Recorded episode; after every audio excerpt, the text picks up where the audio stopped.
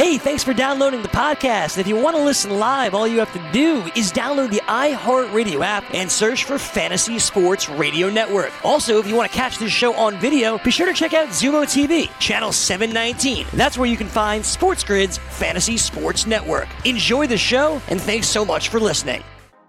Hey guys, welcome in. It is hour number two here on the early line, sportsgrid.com. Joe Ranieri alongside Dane Martinez as we do our very best here to get you caught up with uh, with everything that happened uh, over the weekend and, of course, the latest in the world of sports. And there was plenty of it going on uh, over the weekend. Uh, folks got to enjoy a little wrestling. WrestleMania uh, took center stage for a lot of folks. Uh, we also of course, horse racing uh, continue, uh, continuing there to be something that uh, a lot of sports bettors have been able to uh, fall back upon and uh, starting to love, and that's continuing to grow, which is great to see.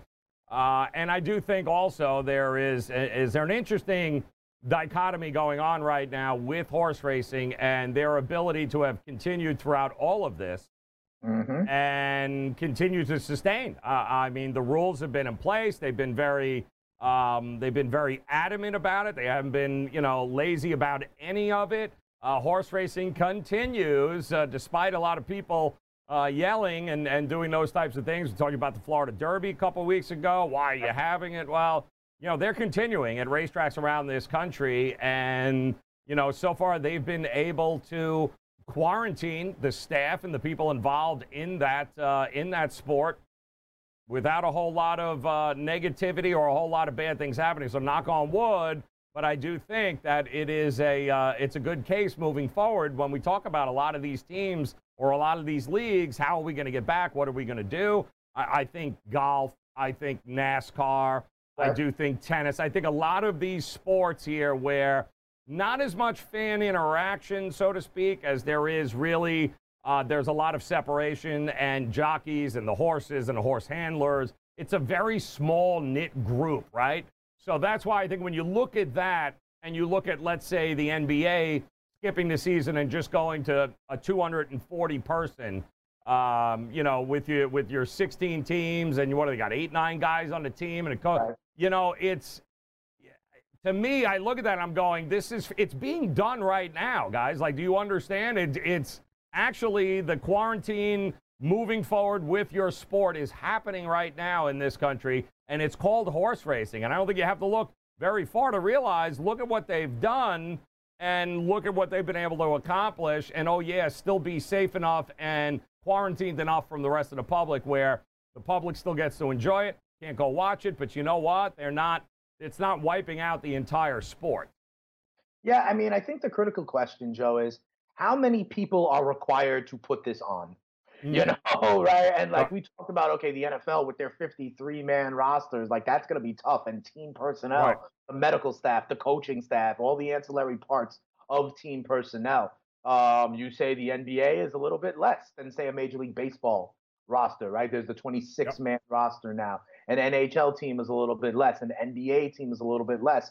That's why I mentioned even Ice Cube's Big 3 mm-hmm. Barnstorming yep. tour, because that's a little bit less. And they're used to all kind of being in the same place at the same time. The entire league is already kind of a traveling league. We've brought up things, examples like the NBA Summer League in Vegas, right. where everyone comes together for the precedent of this. And then you mentioned sports like, say, a tennis, yep. golf, NASCAR. The question is how many people are quote unquote essential personnel to be able to get it out, right? To make it happen or have it be out in the public.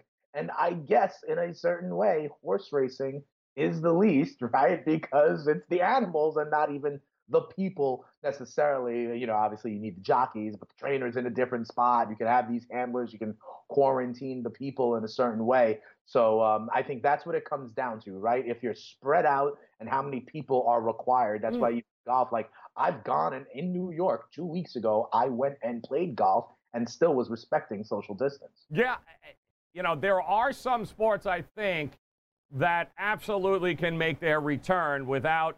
You know, there's always going to be blowback. No, you know, whoever that first sport yeah. is, certainly the bigger, the more the blowback, because some, you know, people just that's it. They'll just they'll stay inside for the next two years, and it's uh, to each their own. but sports will eventually make it back to the field, the court, the arena. But I do think that uh, when you look at horse racing and what they've been able to accomplish and continue uh, to be able to race and continue to do those types of things, yeah. if anybody's ever been to a track, you know those barns are filled, you know, with millions upon millions of dollars worth of uh, horses there, and it, it's kind of hard to have just one person taking care of them. There is a lot that goes in behind the scenes at these tracks with these horses, owners, and everybody else. So it is being done, and there are some lessons that can be learned certainly uh, from that. And they've done a great job. Then, when you think about it, of maintaining their social di- and doing the things necessary in order to protect themselves and everybody around them. So, then you know, guys in hazmat suits driving 200 miles an hour on a track with uh, five or six guys in a pit. Eh, okay, I, I mean, the, I do think even UFC has made. How many times have we heard? I mean, I know Dana White was on that phone call over the weekend uh, with all the commissioners and with the, uh, of course, the president, and we all know Dana White. Listen, if I can, he'll go to one of these states that don't have a stay at home order. Like he'll figure out a way to get UFC back in. And but again, like you said, how many people really have to be in the arena at the same time to put on a UFC event? I do think the ability for some of these sports to get back sooner rather than later will be will be just that. They will be back sooner rather than later. Yeah, and I mean every sport is different, right? In terms right. of the amount of personnel it would take. Uh, there are some sports that you know kind of respect social distancing as a mm-hmm. default, and others that do not. There are some that are open air stadium yes. sports. There are some that are played indoors. There are some that you could pick up and kind of move to another area a lot easier. There are some individual sports versus team sports. Yes. There are so many like what the what the normal sports calendar is. Mm-hmm you know, whether like we've been talking about the difference of how the NFL can kind of wait it out right. versus NBA, they get caught right on the precipice of its playoff system. I think there's a, and none of the solutions are going to fit everybody, right. Joe. You know no, what I mean? No, I, you're right. You know what? Wait, you say the first to kind of come back. It will be a story. Yes. You know? It'll be a story, and you won't be able to please everybody all the time. In the same way that at the front end of this, if you remember, Joe, like there were uh, conference tournaments going on that right. week, right before you know, I what I would call it like the, when it started really in the sports world was when Rudy Gobert tested positive. That's what forced a the NBA to shut it down, and then everybody right. pretty much to shut down within 24 or 48 hours. But remember that day, Joe. Yes, there were college conference tournaments that started the Big East specifically, and then literally in the first half of their St. John's versus Creighton game, they got word that you know, boom, this conference was shutting down. This conference was yep. shutting down. Duke and Kansas weren't going to the March Madness, even if it was had. And so they then had some egg on their face for being the last ones to shut down. Yep. Right? And in the same way, there's going to be a similar kind of narrative around the first group to open up, regardless of what that looks like. And I think it's interesting too because um, you know you mentioned I think there is a big difference between team sports and individual, and individual sports here. And I and I do think that um, of the of them all, obviously, like we've seen with horse racing, these kinds of uh, individualized sports there are going to be the ones that come back. Golf and when you start getting into 30 team leagues and you start getting into all that. Re- it, that's going to be a lot tougher, I think, than if you're going to get 100 golfers to show up at a golf course with their caddies spread out anyway. Right, right? and spread out on. Eh, I really do think we're going to be seeing uh, a lot more of the individuals, the UFC, some boxing, those kinds of things will, in all likelihood, make their way back sooner rather than later. So, uh, and hopefully, listen, when it's all said and done here, guys, we'll we'll be a lot sooner and quicker to a worldwide somebody coming up with a, a vaccine, somebody being able to uh, help us in that right direction. That science will break through here uh, and the people who deal with some of the most um, effed up viruses and things and germs around the world uh, who do this for a living will uh, will figure it out and will beat it and be smarter uh, than it. So I hold out hope that uh, scientists, not just here in the U.S., but scientists around the world will uh, will kick some serious coronavirus ass, Dane, before it is all said and done. And if I was a betting man, I would absolutely go ahead and put some money down on uh, on science there being able to get the better of this uh, of this particular virus because hell of a lot less technology back in the day, Dan, and we we did a pretty damn good job of uh, starting Spanish flu, polio. I mean, you go down it here, guys. Um, science is usually won with a less lot with a lot less, shall we say, um, tools at their disposal here. So uh, I think it's going to be done, and I think it's going to be done sooner rather than later.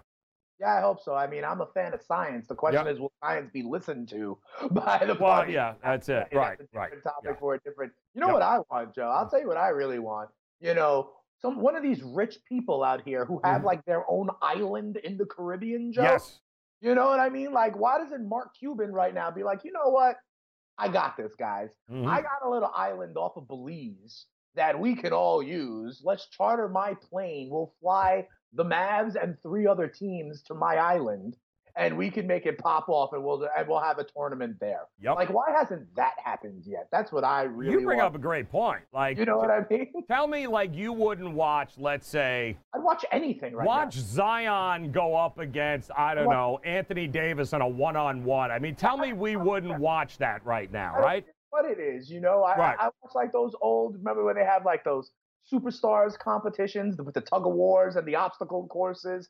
Get me. Remember when we they they had a tournament? Uh, I think it was last summer, Joe. Right. Find the fastest man in the NFL. Remember that? And they were all running 40s against each other.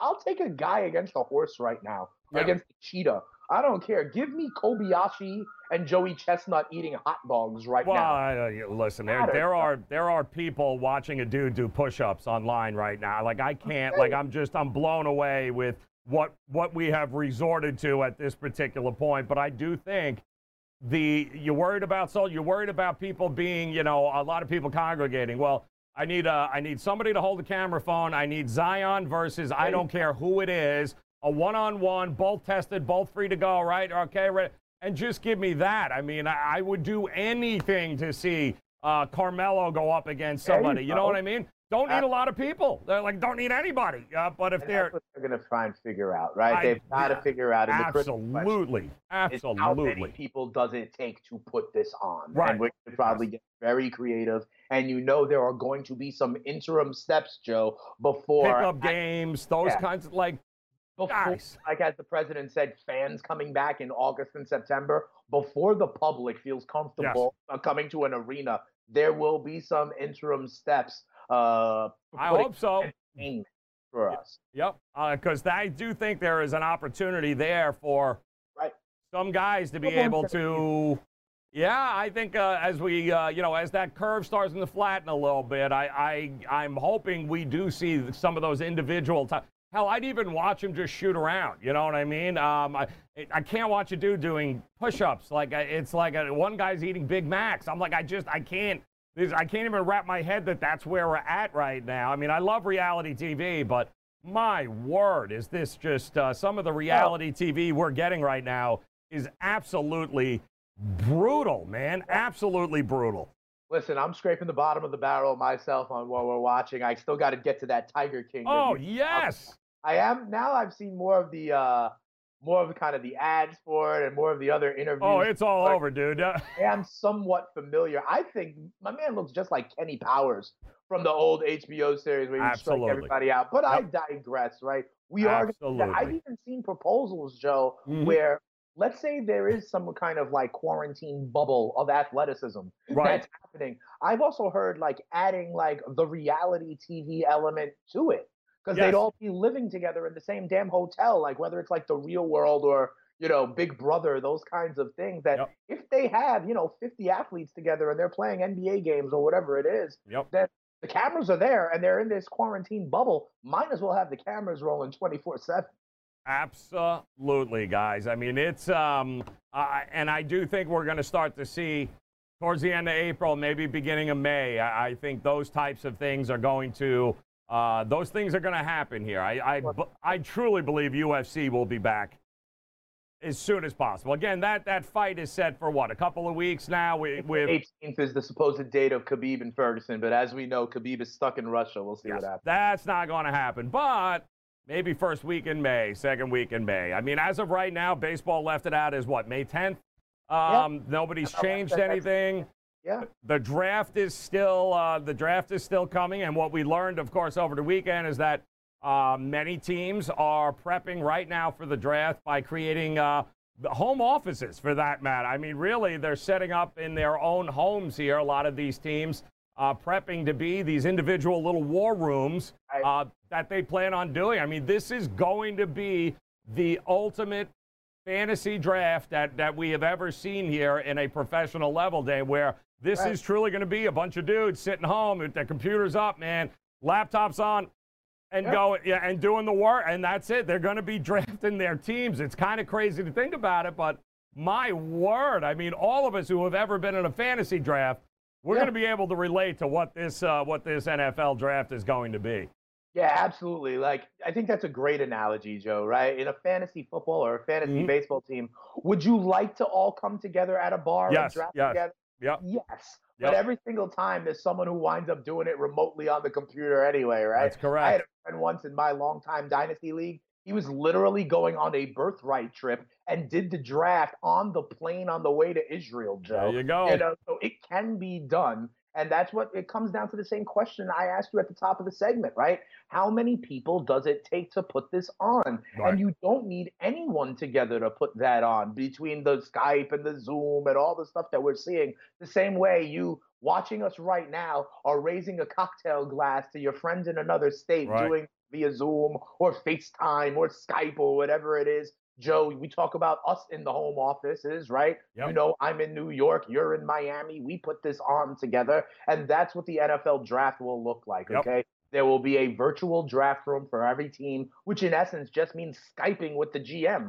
or Skyping with the representative of whoever it is. And then you could do the same thing for the 20, the 25, however many, however many people would have been invited to the green room there in Vegas to be able to walk the red carpet. You could have fun with this and you you know you virtually connect with them. Yep. They can still show their damn outfit, whatever it is, and then you sit down and have the 5-minute interview with them as a television product. It will look largely the same.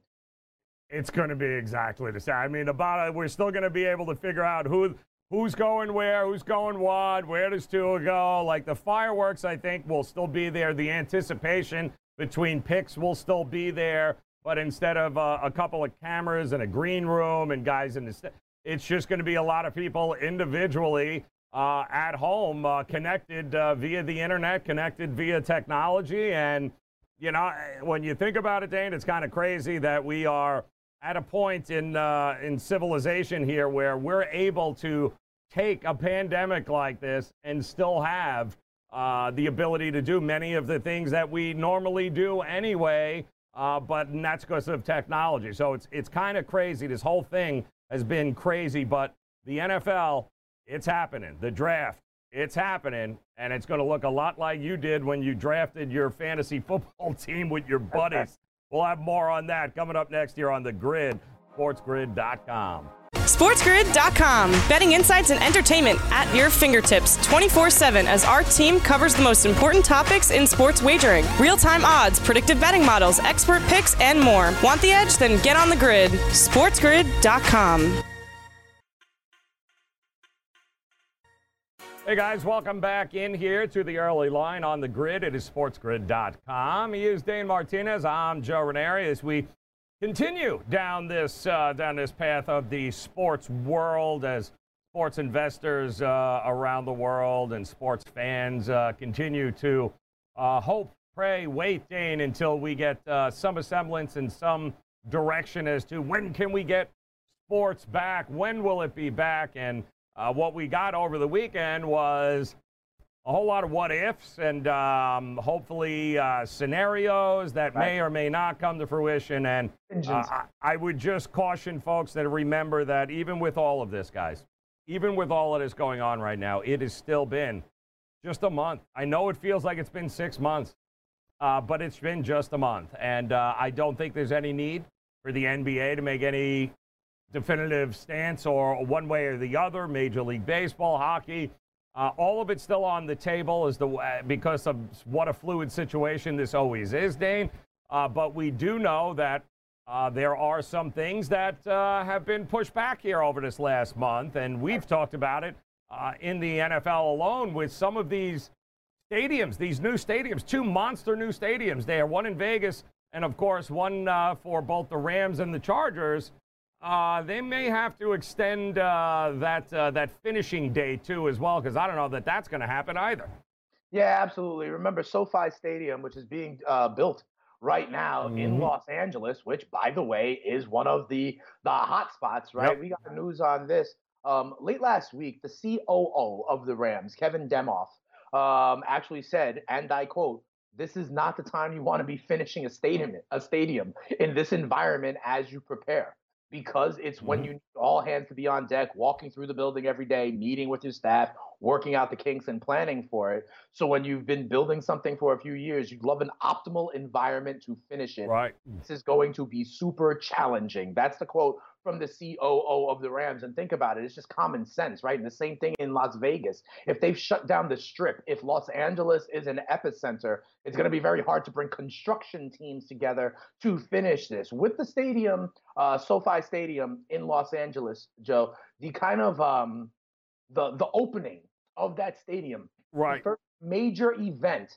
that mm-hmm. was supposed to happen, or at least was scheduled to happen, was in late July, Joe. In, yep. On July 25th, a Taylor Swift concert was supposed to kind of christen the new stadium. You talk about big business. Taylor Swift is pretty big business, also, okay, Joe? And so I think what we've been talking about with some of these leagues, right, is like, uh, there's a deadline to be able to finish the regular season. Yes, there's a there deadline to be able to get the playoffs in and not compromise next season or That's whatever correct. the case may be, right? Be able to have the draft in its normal spot, whatever it is.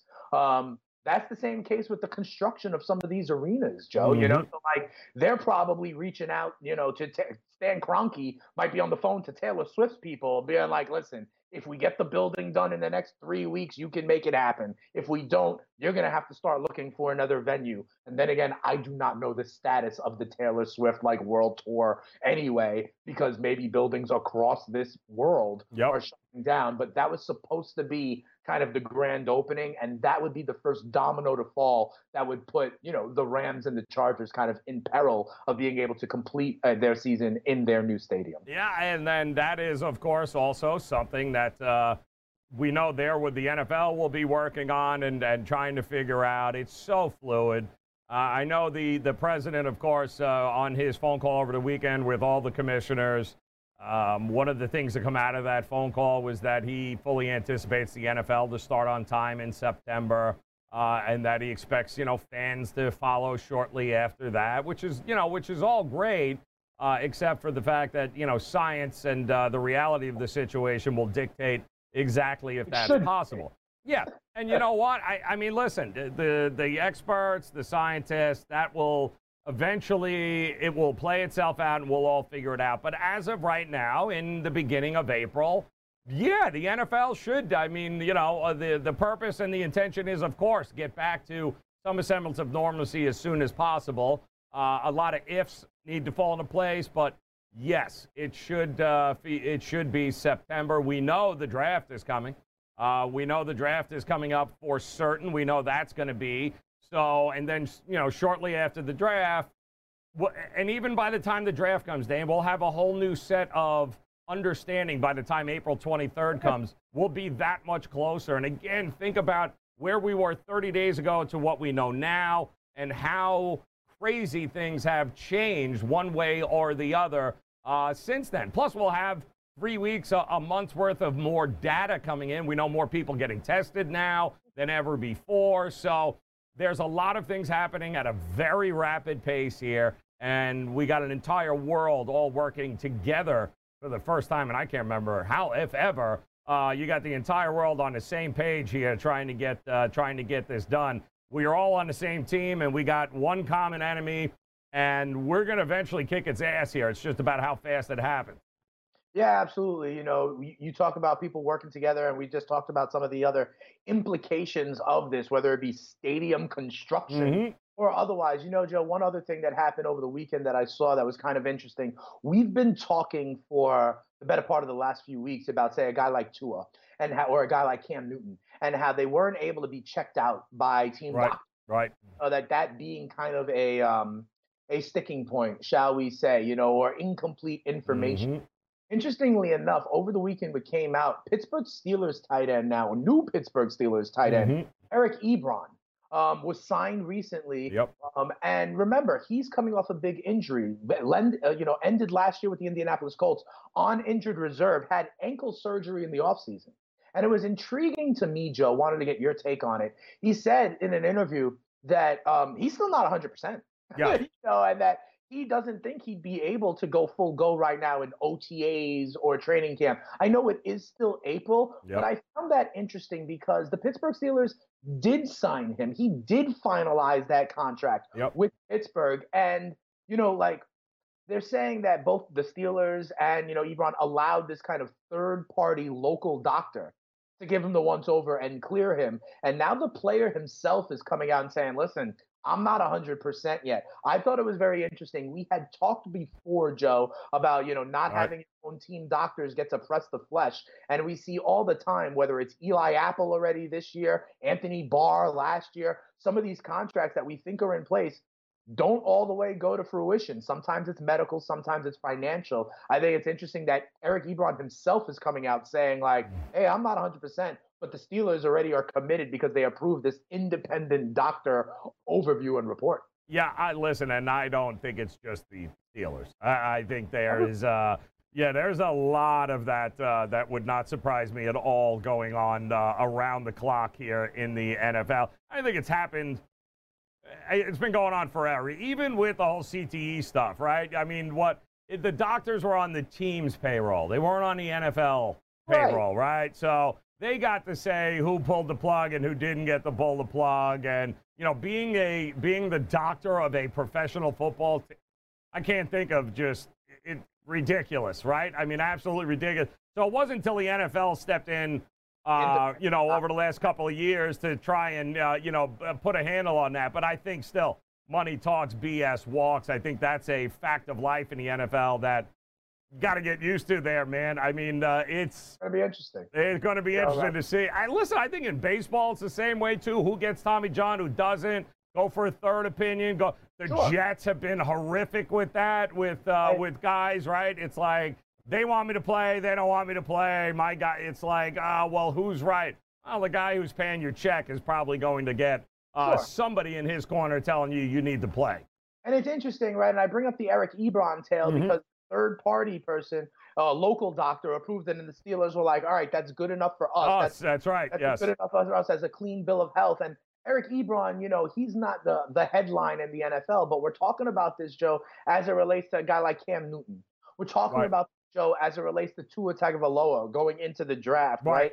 And I just know it's interesting about how are they going? How are these teams going to get the information on medical yeah. when you can't travel, when you can't do this? And the Steelers opted to like sign off on a local doctor. That's and correct. now Eric Ebron is saying, "Oh, I don't know." You know, so does that mean there are teams out there, the Dolphins, the Chargers, others that are going to just sign off on what they hear from local doctors on Tua or from a different doctor on Tua? Are the Chargers or the Jaguars or whoever it is going to just sign off on a local independent or a third party doctor that says, yeah, Cam's ankles or his Achilles is okay? I think it begs the question, and we're going to see a lot more of this than in previous years. Yeah, you also have, of course, the. Um, here comes the uh, this time of uh, year, of course, over the next couple of weeks, the uh, the misinformation train uh, continuing right. to uh, to roll on here. And uh, one of those, uh, one of that, uh, one of the things we heard actually over the weekend was how uh, Miami is is cooled off on the idea of Tua. And oh, that they are not necessarily sold like everybody else is now. And of course, we told you Tua is doing everything in his power. A lot of media, a lot of posting, interviews, trying to tell everyone how healthy he is. Uh, and meantime, uh, and listen, I have no doubt that there are some teams, I think, that, yeah, I, they're not willing to risk. They might think he's good, not willing to risk the, uh, you know, the, the health issue. He hasn't played one full year in college, not one full season as he played without getting hurt, having a surgery afterwards. And he's not a tough, you know, he's not a, uh, shall we say, um, he's not exactly um, kind of like he's like uh, he's like Bird of the Yankees. You know what I mean? The wind blew. He stubbed his toe. He's out six months, kind of thing. Uh, he's a little tougher than that, but I will, and I know the knock on Tua. He played behind best offensive line in all of college football. Got hit one, only gets hit a handful of times, and he's still hurt at the end of the uh, at the end of the year. So there is some concern there, and also there is a lot of concern when you look at the draft class of wide receivers that he had the last two years there, you're going to have four number one draft picks in, in, in the wide receiver spot. So there's a lot of questions about is he really even that good without that kind of talent around him? You know, I mean, he was afforded the best talent in the world in, in all of college football, and yeah, he still couldn't stay upright. And what do you do if you take that away from him? What are you going to do on a Cincinnati Bengals team? Like, what are you going to do? I I get it, but as far as the best quarterback we've ever seen, which is how some guys are labeling it, mm-hmm. I don't mm-hmm. know about that, man. I don't ask Clemson; they did a pretty good job of making him not the best quarterback they've ever seen. Yeah, I think you make a great point about the talent that he was with in that offense in Alabama. You had Josh Jacobs, yeah, who went on to be a thousand yard rusher in his rookie season with the Oakland Raiders when they were still Oakland. You talk about the wide receivers he's had. Calvin Ridley has yep. been an emerging yep. uh, wide receiver for the Atlanta Falcons, and now we expect Jeudy and Ruggs to go in the top, say, 15 picks in the NFL draft. You know about the kind of offensive linemen that Alabama churns out left and right, yeah. including one of the top four that we're talking about, these four blue chip offensive linemen um, in this NFL draft. The kid Wills, who I, I, you know, I'd be happy if the Jets still had him available at number 11. And then you talk about kind of the health concerns. And when I think when you put this all together, Joe, mm-hmm. it's just a question of like, will he get drafted pretty high? Of course, because it's so needy to be a quarterback, right?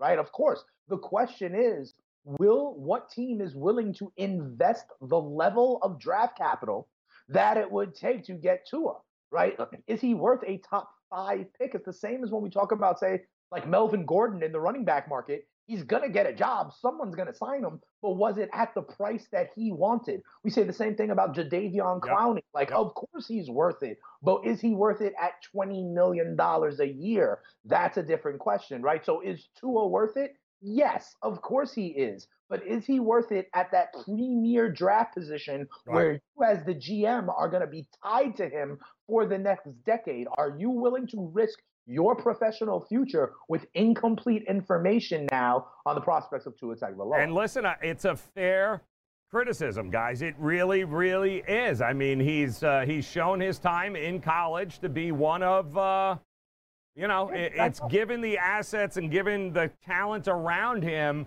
That's great, but you couldn't stay healthy and you couldn't stay on the field a lot of times. And oh, yeah, by the way, you had the best damn offensive weapons and one of the best defenses of, uh, in college. So, and the best coach. So, yeah, I mean, there. I think there's a reason why when it comes to the NFL and Alabama quarterbacks, and I know they're looking at this, Dane. Teams yep. and scouts are real looking at this. There are some yep. players that you get from Alabama that are just a cut above everyone else, and they're usually on the defensive side of the ball. The offensive side of the ball, we get a lot of wear and tear on running backs coming out. And oh, yeah, there hasn't been a great quarterback out of Alabama in for, since Joe Namath. Like, I mean, there's just exact. I mean, there's, but there's a reason for that. I think is because what we think they are versus what they are outside of Alabama it doesn't translate to the NFL. They're that in Alabama because it's Alabama. You, you ain't going to be like that going to the Cincinnati Bengals. I'll take that even a step further. You know, mm-hmm. we're talking about Tua right now. I right. forget if it was with you, Joe, or another show on this network, or even on Fantasy Freestyle, where we tried to figure out like if the SEC right. had to play the rest of the NFL, right? Right. Uh, with like an, a team of only SEC alumni, mm-hmm. they'd be able to beat an all-star team of NFL players from every other conference. Right. Right. Like and and the SEC alumni would be dominant in a lot of positions, right? On the line, they'd be dominant. At some of the skill positions, they'd be dominant. Yep. In, at the running back position and defense, they'd be dominant. But I went through the exercise.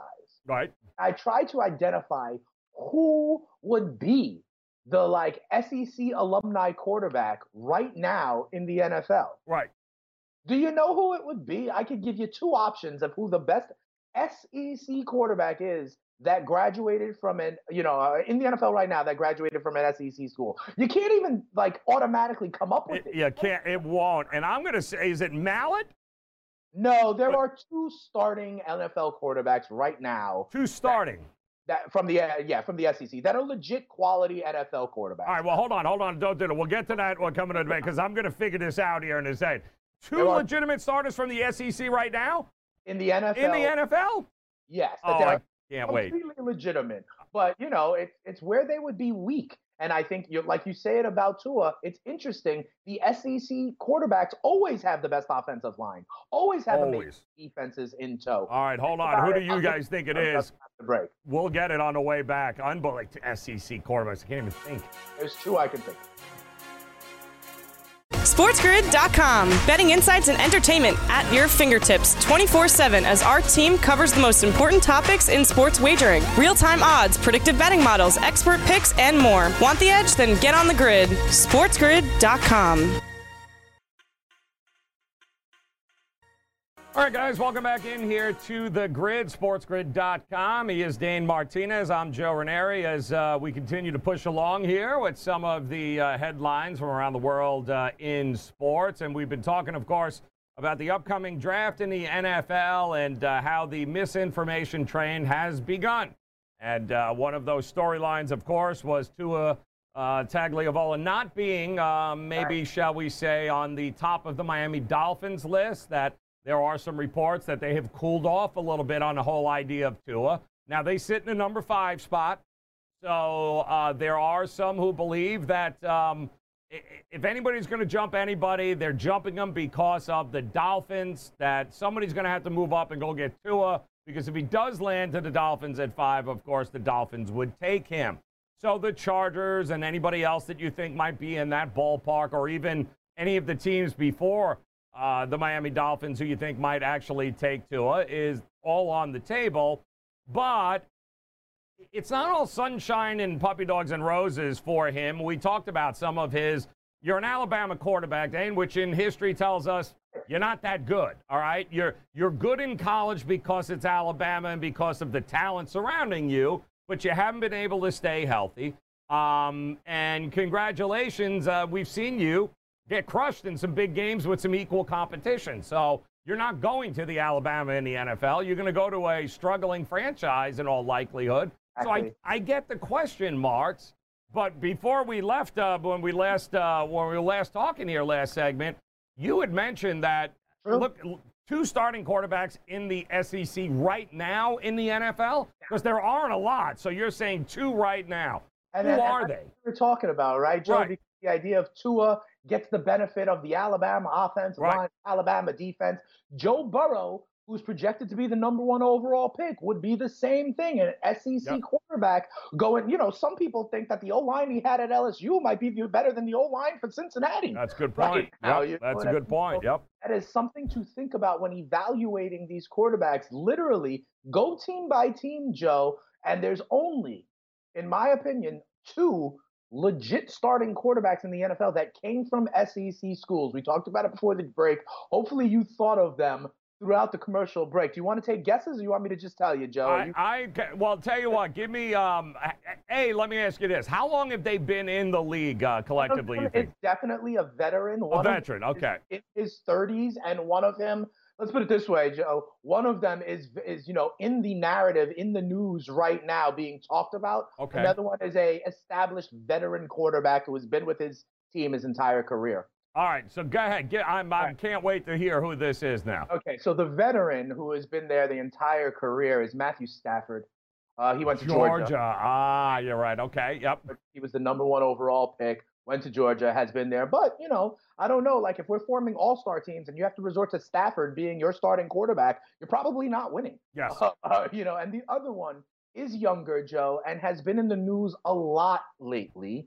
And it is Dallas Cowboys quarterback. Wow, that's right. Yes. Okay, who Yep. remember went to Mississippi State. But if you think about this, all these other quarterbacks, you get a lot of Big 12 quarterbacks. You get Big 10 quarterbacks. You get Pac 12 quarterbacks. You get quarterbacks like, you know, Deshaun Watson and Matt Ryan, who are from ACC schools. Yep. Okay. You get a lot of small school quarterbacks, even who take the jump. Big Ben takes the jump. Yep. Carson Wentz takes the jump. Yep. Okay. And, but it is very few quarterbacks who are in the SEC with that brand of football and that recruiting strength, whether it's at the playmaker position or in the trenches, who then go on and to really dominate in the NFL. Offensive linemen do it all the time. Wide receivers, other mm-hmm. skill positions, defensive players do it all the time. But it is not normal necessarily for stud quarterbacks in the SEC to translate to the NFL. Joe, you and I have both said, you know, in the last month that we kind of like Justin Herbert's prospect right. in the NFL a lot. We've talked about Tua and at times had questions. We've talked about Joe Burrow and at times have had questions. That's right. And I would actually say that the pedigree, the experience, uh, kind of supports our point. Yeah, and I mean, just Alabama alone. And listen, being from the SEC is one thing. Being from Alabama is a different sure. world, guys. Just because they're always going to be, and that's the hardest thing to project about those guys, isn't it? The players that we know that turn out to be absolute studs in the NFL no brainers, and, and the guys you take a shot on, or anybody on the defensive side of the ball. They're usually grown ass men anyway. You know what I mean? In Alabama. SEC, I'll take it. It's ridiculous. I'll give me a safety, give me a, a linebacker, give me anything you got on the Alabama defensive side of the ball. The running backs get used and abused. Uh, we know this. Uh, Derrick Henry is uh, is you know congratulations, but if you guys don't remember how Derrick Henry was used at Alabama, uh, my word. I mean, the, the history of Alabama running backs. Trent Richardson. Three, four years. Work, yeah, you'll get three or four years out of him, and then they'll get crushed. So, you know, it's uh, you're never going to give them that second contract, which is kind of what Tennessee is going through right now. Wide receivers, very good. Sure. You know what I mean? Because either you can you can flat out play when you go to Alabama. You want to go to the NFL, which is why you go to Alabama if you're a wide receiver. Quarterbacks, though, all of what we just talked about makes you look a million times better than what you really are. And the one thing we know beyond a shadow of a doubt is that given that talent, certainly on the offensive line, uh, here's a kid that still could not stay healthy. Uh, still could not, you know, remain on the field and say what you want about Tua. Now, uh, say what you want about Herbert. Uh, you know what I mean? Never's taken a snap under center. Yes, but guys take that into consideration. Like we we understand the the curve here. I don't know whether or not Tua's game is ever going to translate uh, into the NFL. So if you're telling me a team's a little, uh, I don't know about that, I can agree. I, I don't buy this whole thing that he is a flat out the best quarterback we're going to see ever. Three years I watched Joe Burrow throw 15 interceptions and couldn't make it to Ohio State. He goes to LSU, has a year of his life now, what are we going to get, Dan? If I'm Cincinnati, am I getting Joe Burrow last year or am I getting the first three years of Joe Burrow that I watched in college? These are legitimate questions that teams should have. And I'm not sure that the best quarterback in this draft isn't a kid named Bryce Love that's probably going to go in the middle to late rounds. And in three years, we might be looking at all of those teams that passed on Love than than anybody else, right? I mean, so that's the reality of it. High uh, high profile guys coming out of college, very yeah. few outside of Andrew Luck, who even went to Stanford. You know what I mean? Um, Peyton Manning. Uh, you know, Jameis Winston was woo. But he was an ACC school. Remember, Florida State was an ACC school. Not right, but those high profile oh, yeah. guys that, you know, wow, set all these records. Yeah. It's a 50% proposition, Joe, right? And that's even why some of these GMs wanted to push the draft back because yep. it was already a 50% proposition that they'd hit. Right. And now they don't have a pro day. Now they don't have medical. Now they don't have yep. the team visit, you know, and that further dilutes their chances of getting it right.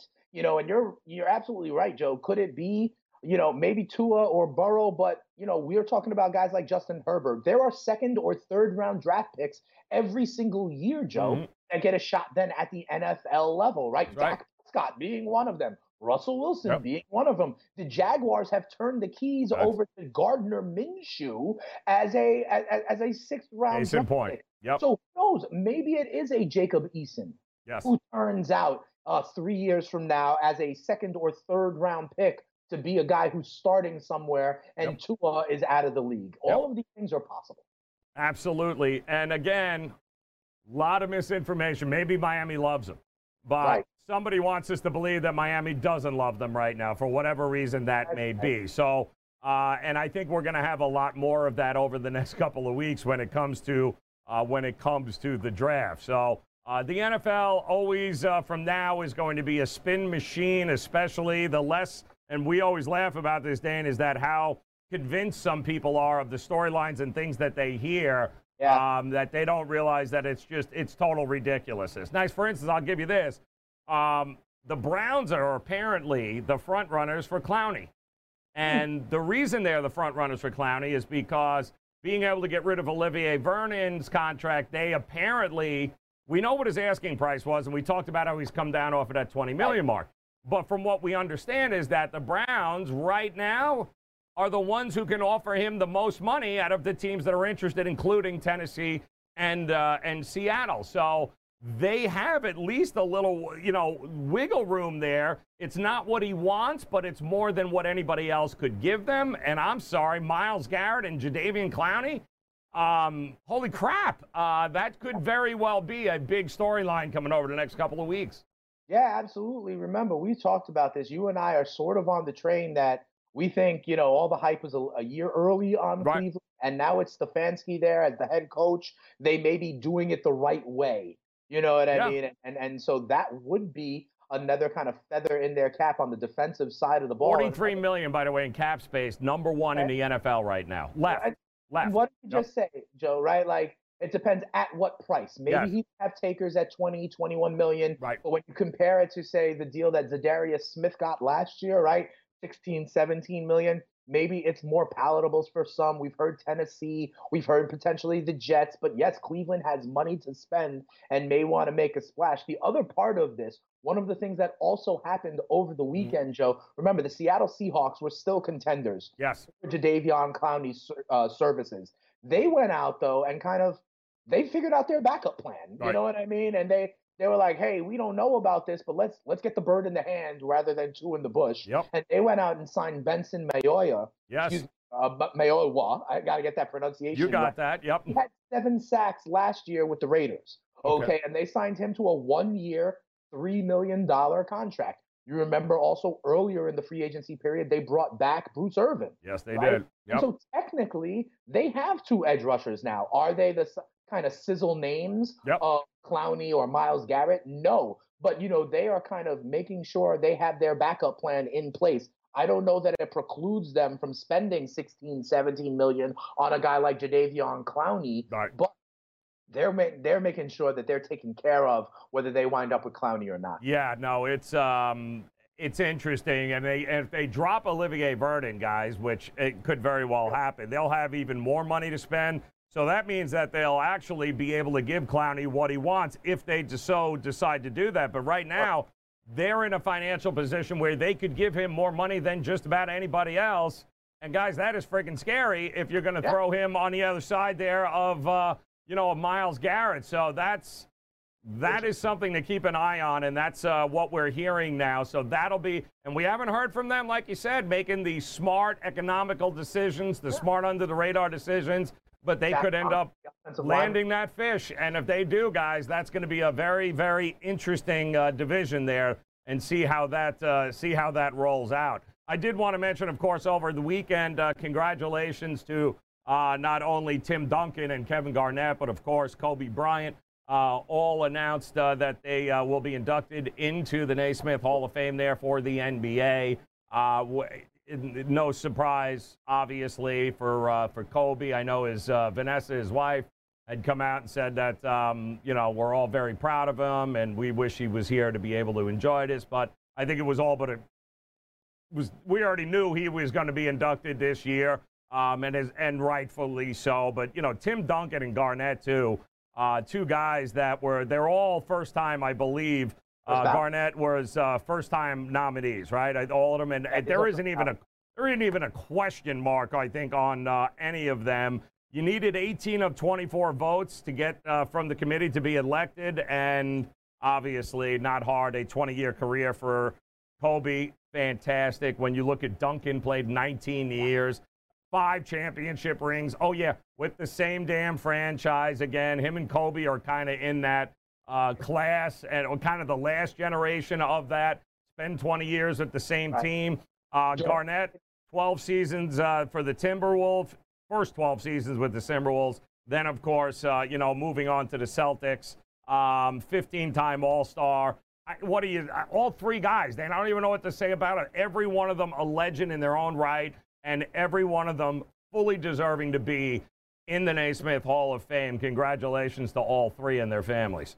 Yeah, absolutely. I even think some uh, names like Tamika Catchings. Yes, I also yes, yep. Tomjanovich, yep, yep. You know, the, the, it, obviously, you know, you talk about how like a month ago seems like an eternity ago, Joe.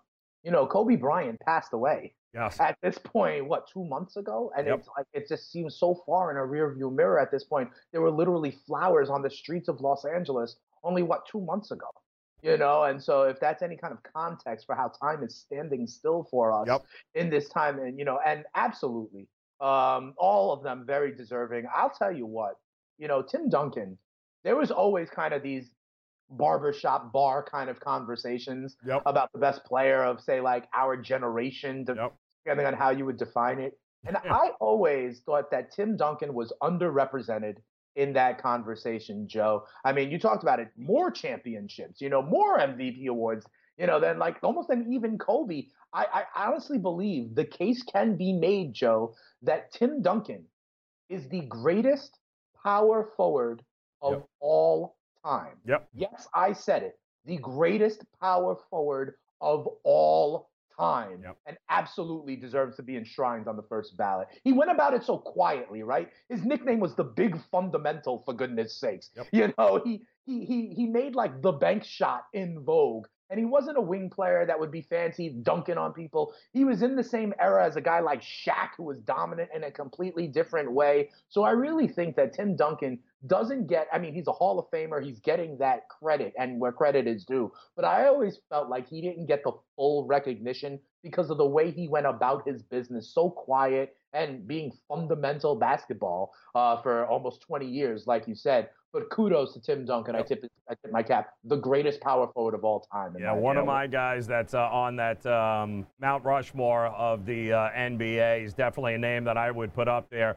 Uh, only player in NBA history to have a thousand wins or more wow. with one team. With one team, two-time MVP, five-time uh, obviously world champion. Uh, so much to get into. We'll do more of that as uh, as the week goes on here. August 29th, that enshrinement ceremony still set up, but obviously that can change, which brings up some interesting questions about some of the Hall of Fame voting for Major League Baseball. We'll get into all of that as the week progresses, but in the meantime, you got more of the uh, of the programming coming up here on the grid and come back and join Dane and I. We'll be back again uh, tomorrow morning getting you set up for a, another day. So be safe, be well. We'll talk to you again tomorrow. SportsGrid.com. Betting insights and entertainment at your fingertips 24 7 as our team covers the most important topics in sports wagering real time odds, predictive betting models, expert picks, and more. Want the edge? Then get on the grid. SportsGrid.com.